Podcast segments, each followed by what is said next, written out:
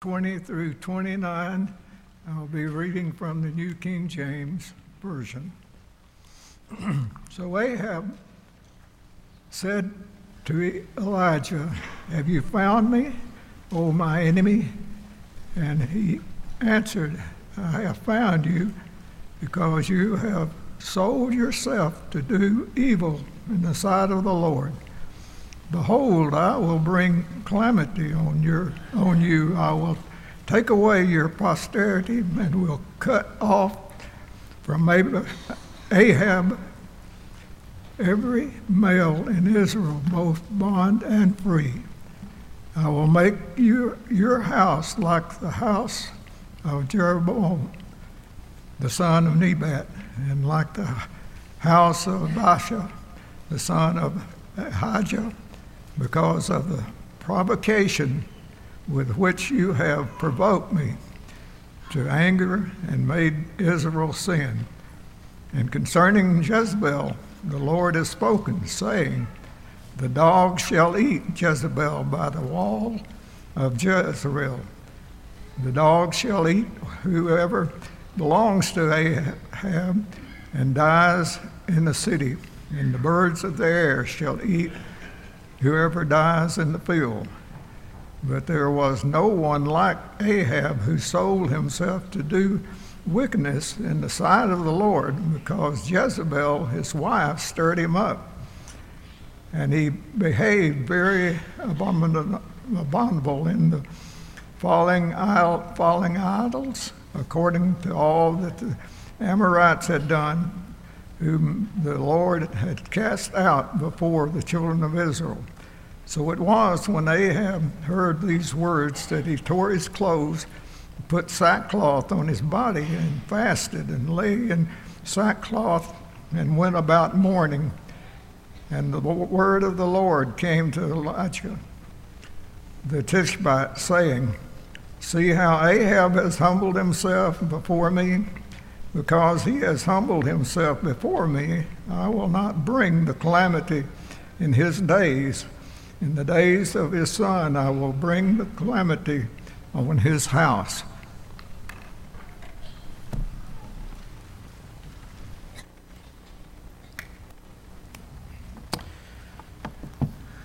Around 1931, the Coca Cola Company was offered the opportunity to purchase a fledgling soft drink company. They declined because they had assumed up to that point that every other soft drink that existed was eventually going to go away because they were the big dog in the soft drink industry. Little did they know that on that fateful day in 1931, they had been offered the opportunity to purchase the only soft drink to ever gain supremacy over their own product because on that day they were offered the rights to the Pepsi Cola Company. But they didn't take the opportunity.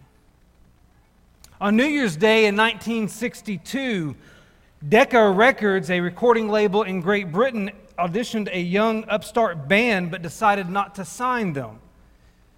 They said that guitar groups are on the way out, so they chose not to sign this guitar group. What Decca Records didn't realize at that time is that they missed the opportunity, and you failed to answer. This morning, as we continue our study of Elijah's life, we come to the events of 1 Kings chapter 21. And if you journey through 1 21, what you discover is that Elijah is kind of a minor character in the story. He's not the centerpiece of the story.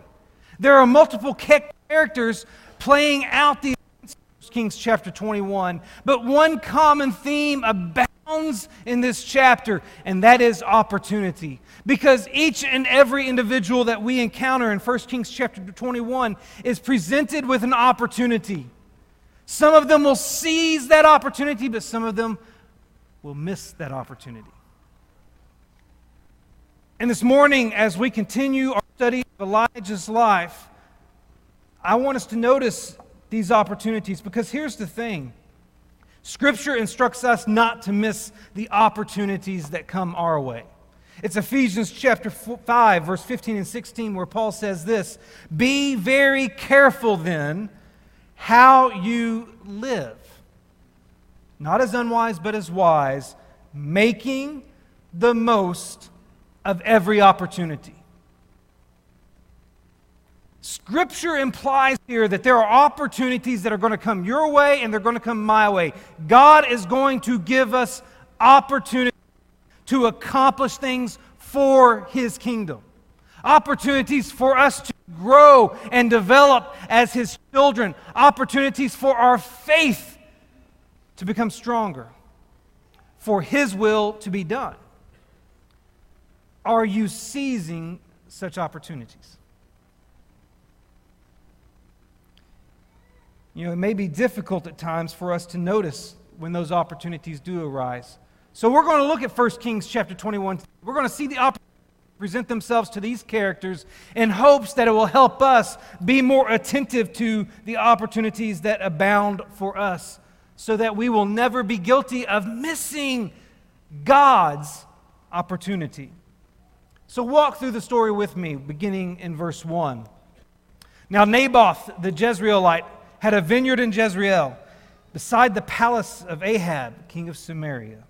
And after this, Ahab said to Naboth, Give me your vineyard, that I may have it for a vegetable garden, because it is near my house, and I will give you a better vineyard for it. Or if it seems good to you, I will give you its value in money. But Naboth said to Ahab, Lord, forbid that I should give you the inheritance of my fathers. Right off the bat, we have a situation where there is a guy named Naboth that owns a piece of land next to Ahab's castle. Ahab looks out and sees that land and he goes, Man, I really want that land. I'm going to go to Naboth and see if I can get that land. And if you really pay attention, Ahab's offer is, very fair. He says, Hey, I really want your land, Naboth. If you'll give me this land, then I'll give you another piece of land in exchange for it, a, a fair trade, or I'll give you its worth in money. I'll pay you its value. It's an unfair offer. Ahab's not trying to just take the land at this moment, he's not trying to do something illegal or unethical at the moment. But it's still a problematic offer because despite its fairness, it was faithless. Let me explain what I mean. Ahab's offer is not considering the will of God. That's why it's faithless. See, according to the law of Moses, Naboth was forbidden by God from selling that land to Ahab.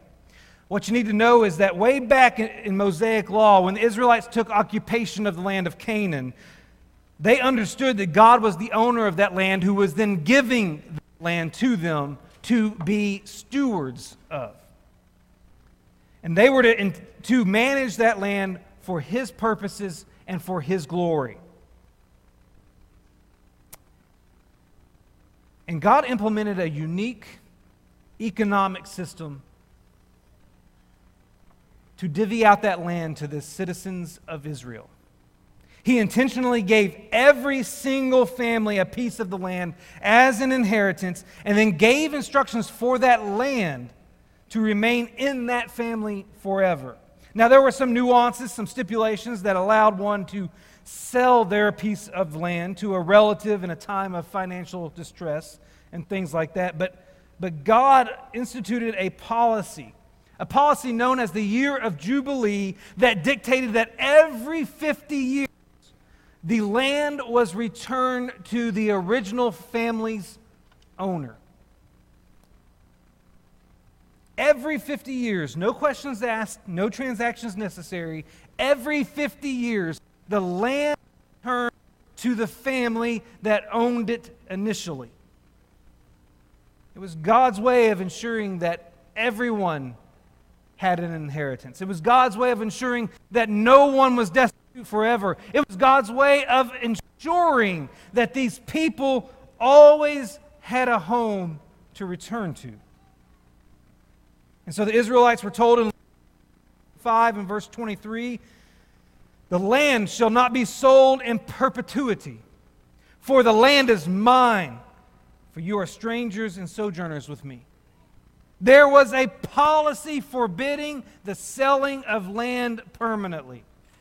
And then in Numbers chapter 36 and verse 7, we can read these instructions The inheritance of the people of Israel shall not be transferred from one tribe to another, for every one of the people of Israel shall hold on to the inheritance of the tribe of his fathers.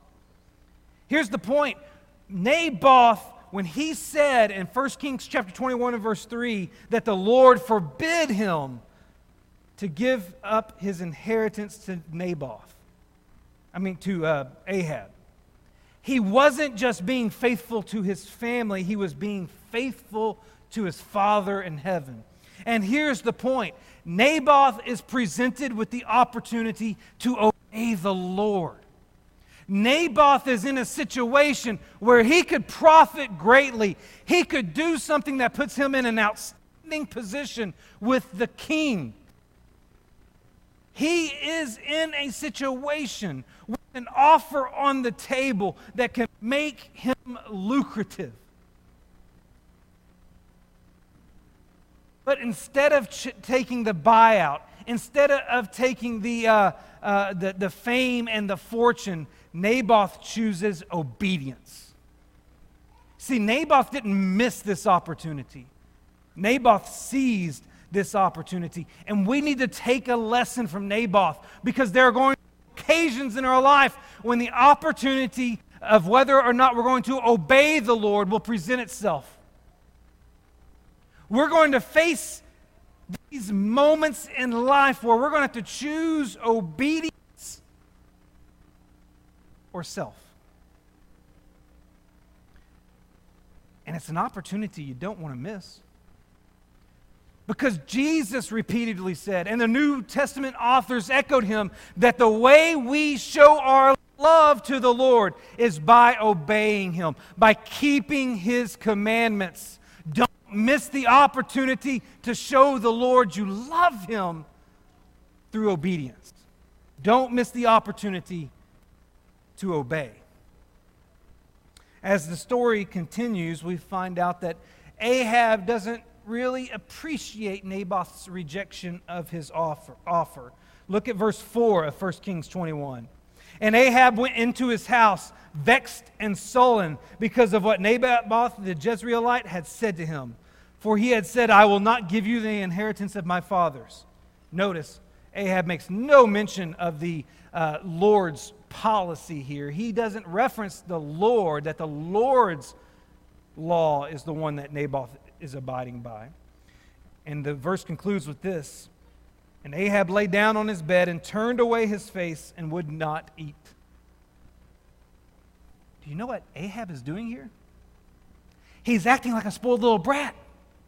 I mean, the, the text doesn't say it that way, but that's exactly he's doing. He is a child who didn't get his way, so he's going home. He's going into his bedroom, he's shutting the door, and he's pouting on his bed. He's acting like a child because he didn't get his way. Now, think about it. Ahab hasn't been wronged, Ahab hasn't been cheated, Ahab hasn't lost anything. He's just Ahab is presented here with an opportunity to handle disappointment maturely. Ahab has the opportunity to behave in a mature manner here, to, to be adult in the situation, if you will. Ahab has the opportunity to handle things in a different way than he may have handled them years before. But he chose immaturity over maturity. Ahab is obviously disappointed. Ahab is obviously dejected. This is a difficult situation because he really wanted that property since it was next to his castle. And he did, at the very least, try to go about it through the right channels instead of acting like royalty and just taking what he wants. But he didn't behave maturely. We need to remember that God cares about how we respond to disappointment, how we respond to dejection, how we respond to difficult situations. He instructs us to do all things without complaining, to put away all forms of bitterness, to put away all forms of malice. There is an expectation from the Lord that we are going to conduct, conduct ourselves in a mature way when we face things that disappoint us. Ahab has the opportunity to be the mature here. Not saying Naboth wasn't, but Ahab missed that opportunity. Now, think about the difficult situations you face in your own life. Think about those moments when you're disappointed, when things don't go the way you want them to, when things don't work out. How do you respond? How do you handle it? Do you deal with it like a spoiled child? Or do you handle it in the maturity of faith, understanding that God may have something better for you down the road? We're going to be given the opportunity to handle our negative emotions in a way that's consistent with Christian ideals. Don't miss that opportunity. Because the way you conduct yourself in moments like this has a lot to say to the world around you about whether or not they want to serve the God you serve. Don't miss the opportunity to behave maturely. As the story continues, we encounter another character. This time it's Jezebel. Now, you have to remember, Jezebel has been notoriously wicked during the ministry of Elijah. She is an unabashed worshiper of Baal. She was the primary patron of Baal's prophets. She was the executioner of God's prophets, and she's the one who originated the death threat on Elijah's life after Mount Carmel. But up to this point, she hasn't even scratched the surface on the depths of her wickedness. Now, you, you have to remember, Jezebel is the daughter of a king, the king of the Sidonians. So she's used to living in a world where she gets what she wants. She doesn't understand this Israelite worldview where deity takes precedence over royalty. And so, in her mind, Ahab is the king, and that means he can do whatever he wants regardless of what God says. So look at what she does, picking up verse 5 of 1 Kings chapter 21. But Jezebel's wife came to him and said to him, Why is your spirit so vexed that you eat no food? And he said to her, Because I spoke to Naboth the Jezreelite, and he said, Give me your vineyard for money, or else if it pleases you, I will give you another vineyard for it. And he answered, I will not give you my vineyard. And Jezebel, his wife, said to him, Do you now govern Israel? Arise and eat bread and let your heart be cheerful. I will give you the vineyard of Naboth the Jezreelite.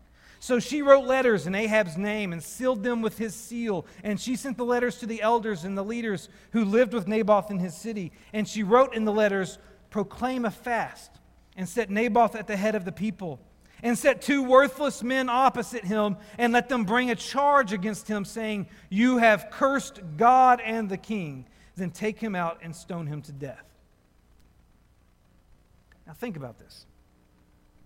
The God of Israel has demonstrated his superiority over Jezebel's God by stopping the rain for three years, by, for, by, by torching an altar on Mount Carmel and by eliminating every prophet that was under her financial support. At this point in the story, you would think that at the very least Jezebel would fear God. Maybe she doesn't serve him, maybe she doesn't worship him, but she acknowledges him. But that's not the case. She orchestrates the murder of an innocent man all because she can't stand God's side to win. See, when Naboth rejected Ahab's offer, obedience to God won. When Naboth rejected Ahab's offer, It was a reminder that there are 7,000 people, as the Lord told Elijah, who had not bowed to Baal, but who still worshiped the Lord God Almighty. It was a reminder when Naboth rejected Ahab's offer, it was a reminder to Jezebel that God's side was still winning. And she couldn't stand that. So she decides to use Naboth's faith against him. She orchestrates a plan where, according to the rules of Mosaic law, two witnesses, which was the bare minimum requirement, were going to bear false witness against Naboth and blasphemed God, had cursed God, and done the same to the king. And both of those sins were punishable by death. That's her plan. And here's the thing this is an opportunity for Jezebel to change. This is an opportunity in the aftermath of drought, aftermath of Mount Carmel, in the aftermath of the loss of all her prophets, in the aftermath of God's continued supremacy. This is the opportunity for her to start handling things differently. For her to learn that she, excuse me, for her to show that she's learned from past events, not to challenge the one true God. But Jezebel missed the opportunity to learn from her mistakes. We all make mistakes. We all do things that we shouldn't do.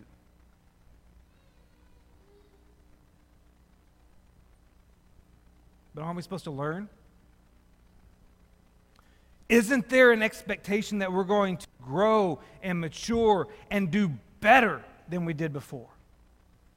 Throughout Scripture, there is this constant theme, in the, particularly in the New Testament, that maturation is a component of being a disciple. And what that means is that I may have made a mistake this time, but next time I'm not going to make the same mistake.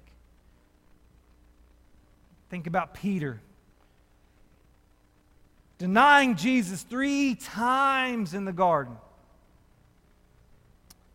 After his resurrection, Jesus gives him three opportunities on the shore of Galilee to confess his love for him. He's given Peter the opportunity to show that he's learned from his past mistakes. And that from then on, he's going to you're going to be presented with opportunities to learn from your mistakes. You're going to be presented with opportunities to demonstrate that you've learned from your mistakes. Don't miss those opportunities because they're all part of your spiritual maturation. They all contribute to your growth as a disciple, they all contribute to your betterment as a follower of God.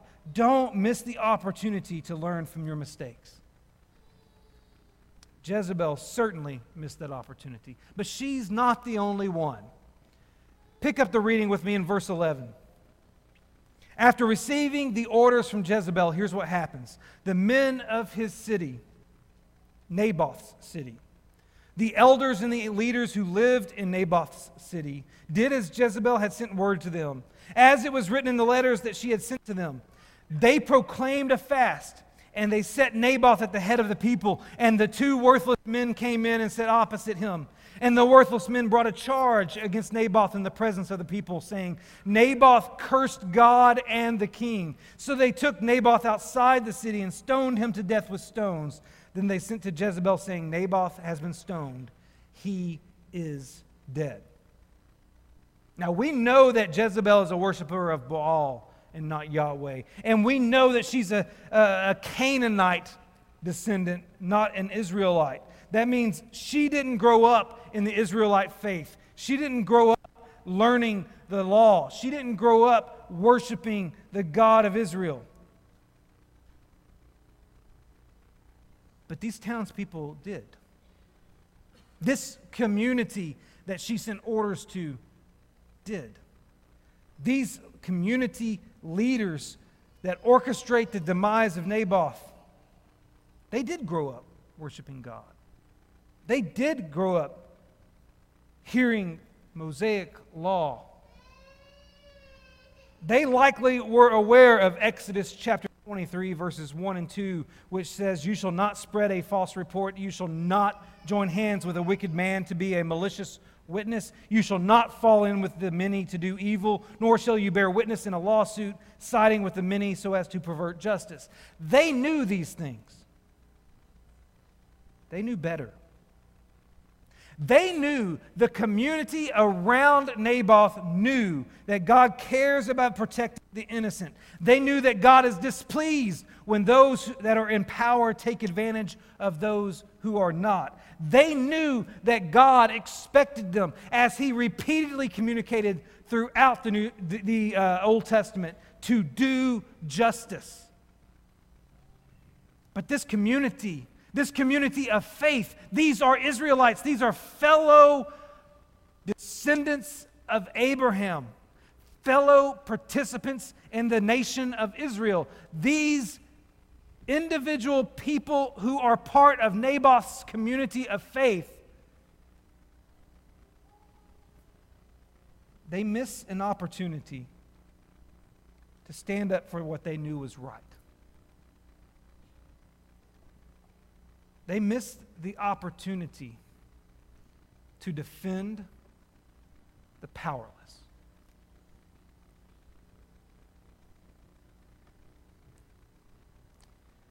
We are given opportunities to do the same.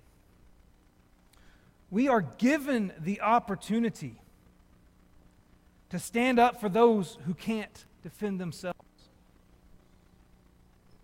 Maybe it's the form of the unborn.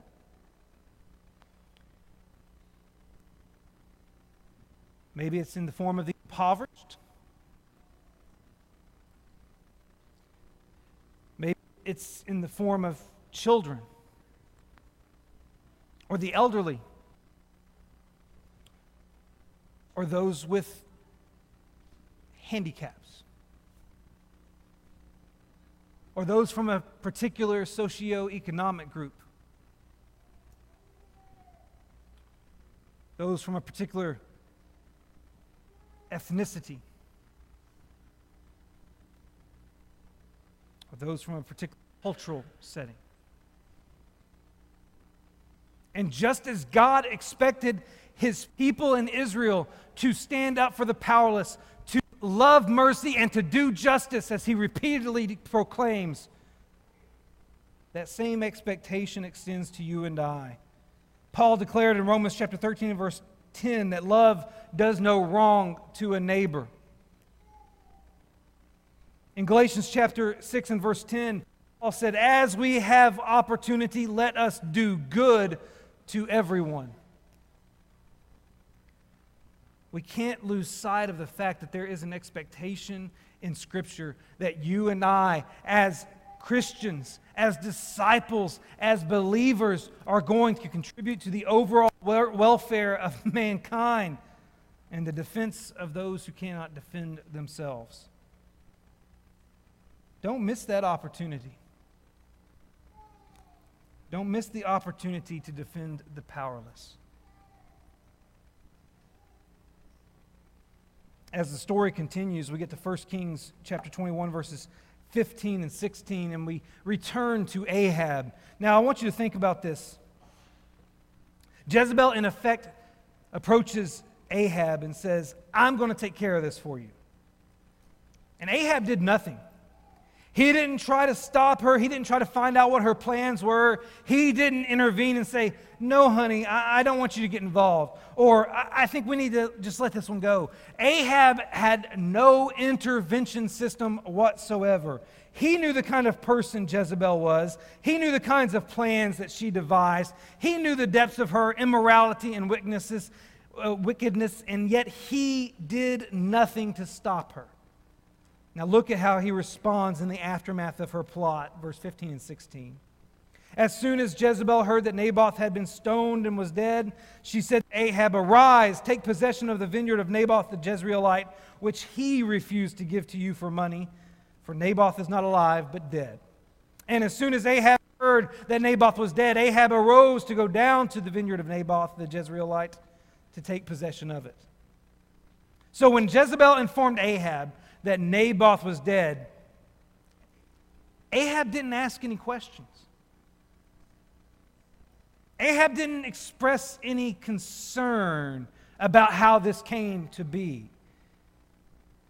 Ahab didn't express any disapproval or confront his wife about what happened between that moment, that moment when she said, I'm going to take care of this, in that moment when she announced that Naboth was no longer alive. He's in blissful ignorance.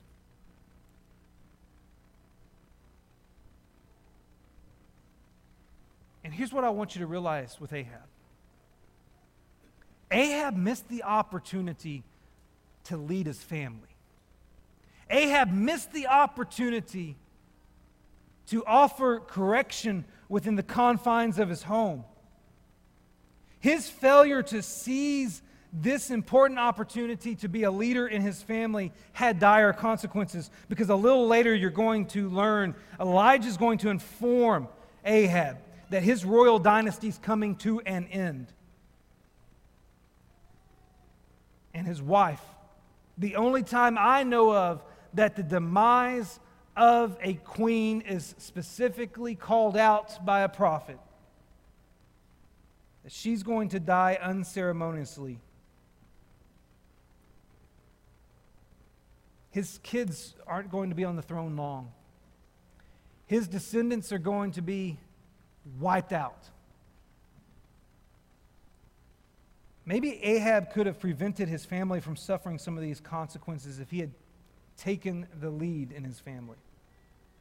But he missed that opportunity. Let's not forget that when you journey into Scripture, particularly as husbands and fathers, we've been given the assignment of spiritual leadership in the home. And yet, yet even today, You'll still hear preachers, including myself from time to time, complain that we as men aren't fulfilling our part of the bargain. Ever since Adam failed to intervene when Eve started talking about that forbidden fruit, has man been failing at his responsibility to be the spiritual leader in the home. And if you don't believe me that God expects the man to be the spiritual leader, just go look at 1 Corinthians chapter 11 and 1 Timothy chapter 2, and you'll get that picture very clearly. On top of that, I don't want to leave the ladies out. Let's think as parents.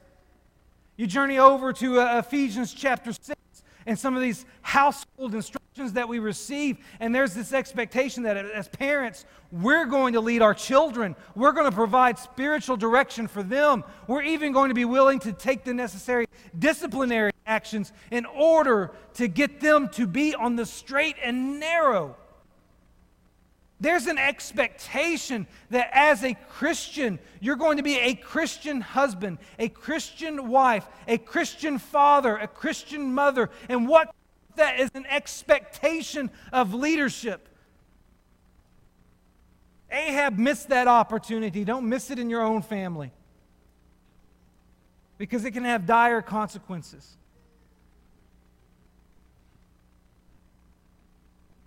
Ahab missed the opportunity to lead his family. Let's continue in the text, and I, I, know we're already after 11, but let's be honest. If you looked at your watch, we started 10 minutes late. So it ain't my fault. It will be in a moment, but not right now. I want you to notice that Elijah had the opportunity to overcome his fear. Look at verses 17 and 18, 1 Kings 21. Then the word of the Lord came to Elijah the Tishbite, saying, Arise, go down to meet Ahab, king of Israel, who is in Samaria. Behold, he is in the vineyard of Naboth, where he has gone to take possession. Elijah is just now entering the story. I told you, he's just one of many characters. He's, he's not the centerpiece of the story. But God comes to done in the past and said, Elijah, it's time for you to go talk to Ahab again. And the last time we read about Elijah, he was hiding in a cave because his life had been threatened by Ahab's wife, Jezebel. She didn't get to Elijah, but she did get to Naboth. She has proven that she's capable of killing. And that's the very thing that had driven Elijah into hiding prior to this story. So, prior to this event, Elijah had experienced a deep, deep fear of this royal family. And now God's showing up and saying, Elijah, I need you to go back. I need you to appear in front of Ahab, just like you did when you announced the forthcoming drought back in chapter 17, and just like you did when you uh, pitched the Mount Carmel contest to him in chapter 18. I need you to go back to Ahab. And Elijah does. Despite those fears he had been battling, he does. He returns. This is original Elijah. This is fearless Elijah again. This is the Elijah we remember. And the whole cave hiding episode proved to be an aberration. And in the aftermath of that momentary breakdown, Elijah is given the opportunity to show that he, can, that he won't be controlled by fear anymore. And he seizes that opportunity. As you and I experience the opportunities that God's going to bring our way, our fears might be involved in one of those opportunities. God might just send us an opportunity to overcome the fears that hold us back from spiritual maturation and from spiritual contribution. And you got to think about passages like Hebrews chapter 13 and verses 5 and 6, where God utters the promise that He will never leave us nor forsake us. And because of that, we don't have to be afraid of what man might do to us. Some of the opportunities you're going to receive are opportunities that are going to challenge your fears. Maybe it's the fear the fear of talking about Christ with someone. Maybe it's the fear of crossing cultural barriers in an effort to serve others. Maybe it's a fear driven by your concerns over taking on a specific role in the church. Whether that be serving as a deacon, serving as an elder, serving as a Bible class teacher, serving in some capacity of worship on Sundays. Maybe it's just your fear of having to get up in front of people. The Lord is going to present opportunities for you to face your fears. Just remember that He is with you and will never forsake you. So don't miss that opportunity. In addition to that, Elijah had the opportunity to warn the lost. If you look at verses 19, 19, through 24, you see God's instructions for Elijah. You shall say to Ahab, Thus says the Lord, Have you killed and also taken possession? And you shall say to him, Thus says the Lord, In the place where dogs licked up the blood of Naboth, shall dogs lick your own blood. Ahab said to Elijah, Have you found me, O my enemy? This is when Elijah finally goes. Have you found me, O my enemy? And Elijah answered, I have found you because you have sold yourself to do what is evil in the sight of the Lord. Behold, I will bring disaster upon you. I will utterly burn you up and will cut off from Ahab every male, bond or free in Israel. And I will make your house like the house of Jeroboam the son of Nebat, and like the house of Baasha the son of Ahijah. For the anger to which you have provoked me, and because you have made Israel to sin, and of Jezebel, the dogs shall eat Jezebel within the walls of Jezreel. Anyone belonging to Ahab who dies in the city, the dogs shall eat, and anyone who dies in the open country, the birds of heaven shall eat. What is Elijah doing here? That's not good news. That's not pleasant news. Elijah's sharing the good news. But one thing we need to realize is that even the good news has a message of judgment about it. Sometimes that's how the good news gets packaged. Sometimes, in order for people to comprehend the beauty of God's grace, they have to be confronted with the threat of God's judgment. Elijah's here sharing the message that Ahab needed to hear in order for Ahab to change. Elijah's been given the opportunity to speak a word, but it's not an easy word. He's been given the opportunity to proclaim the truth, and it's not an easy truth. But Elijah doesn't fail at this opportunity, he seizes it. And we need to realize that even in our evangelistic efforts, there are times that the message of judgment has to be a part of that presentation. That's why we're instructed in 2 Timothy chapter 4 and verse 2 to preach the word and inform that this task includes not only exhortation, but also correction and rebuke. The task of evangelism is not limited to comfortable messages of God's love, it also necessitates the uncomfortable warnings of God's wrath. Because some people can't be shaken awake just by hearing how good God is. Sometimes they need to be reminded they need to, that just how bad hell is. And we must not miss the opportunity to communicate the whole counsel of God, because in so doing, we might just not only be able to warn the lost, but save them as well. And that leads us into our very last point, which I know you thought we'd never get to.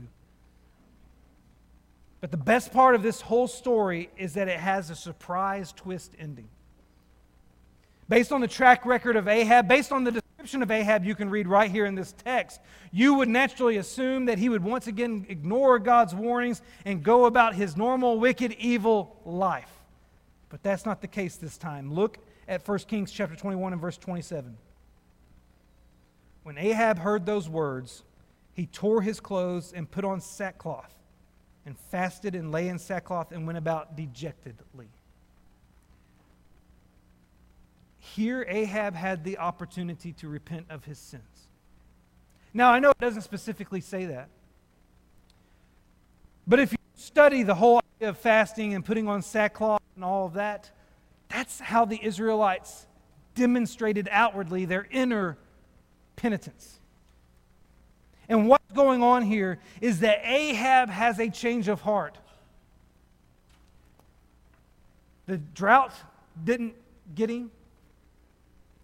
The defeat on Carmel didn't get him.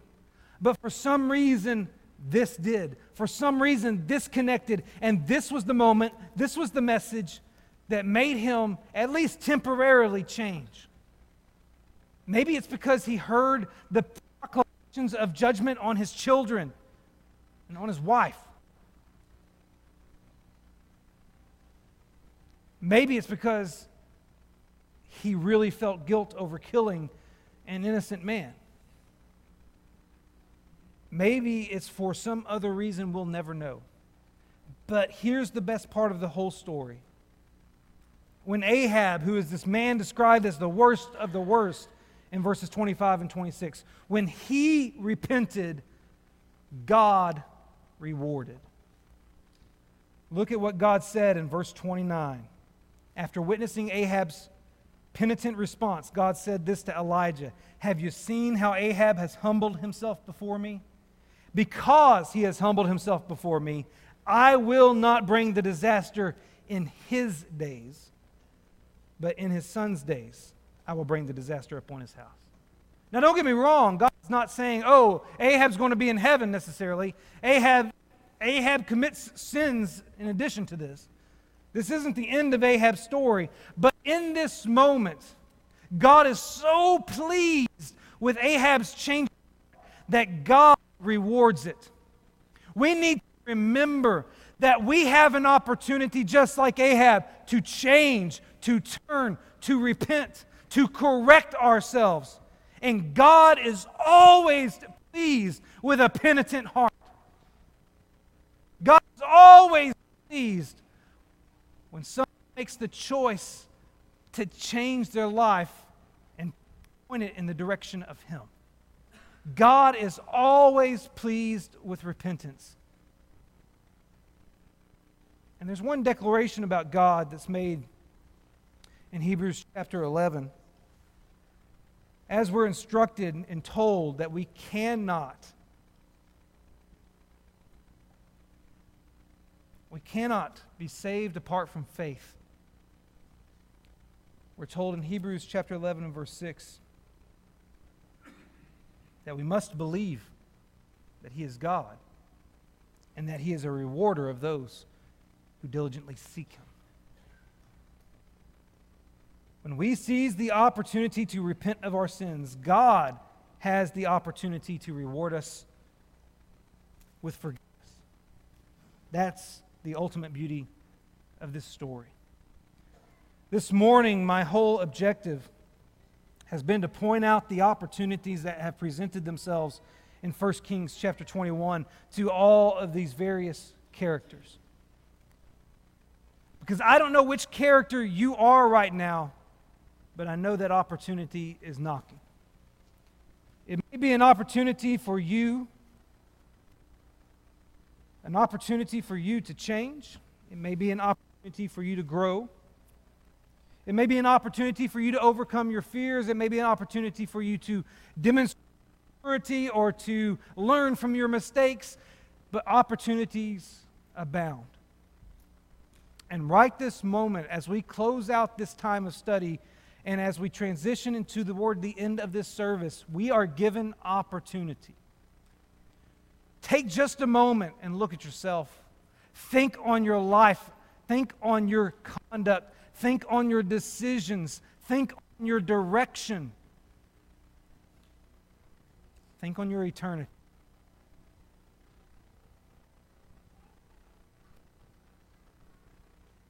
Are you right with God?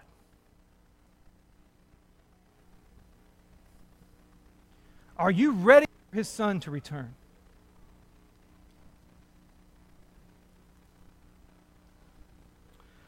Are you ready for your life to come to an end? Because right now we have the opportunity to take any step necessary to ready ourselves for that. Don't miss the opportunity. Won't you come while together we stand and sing?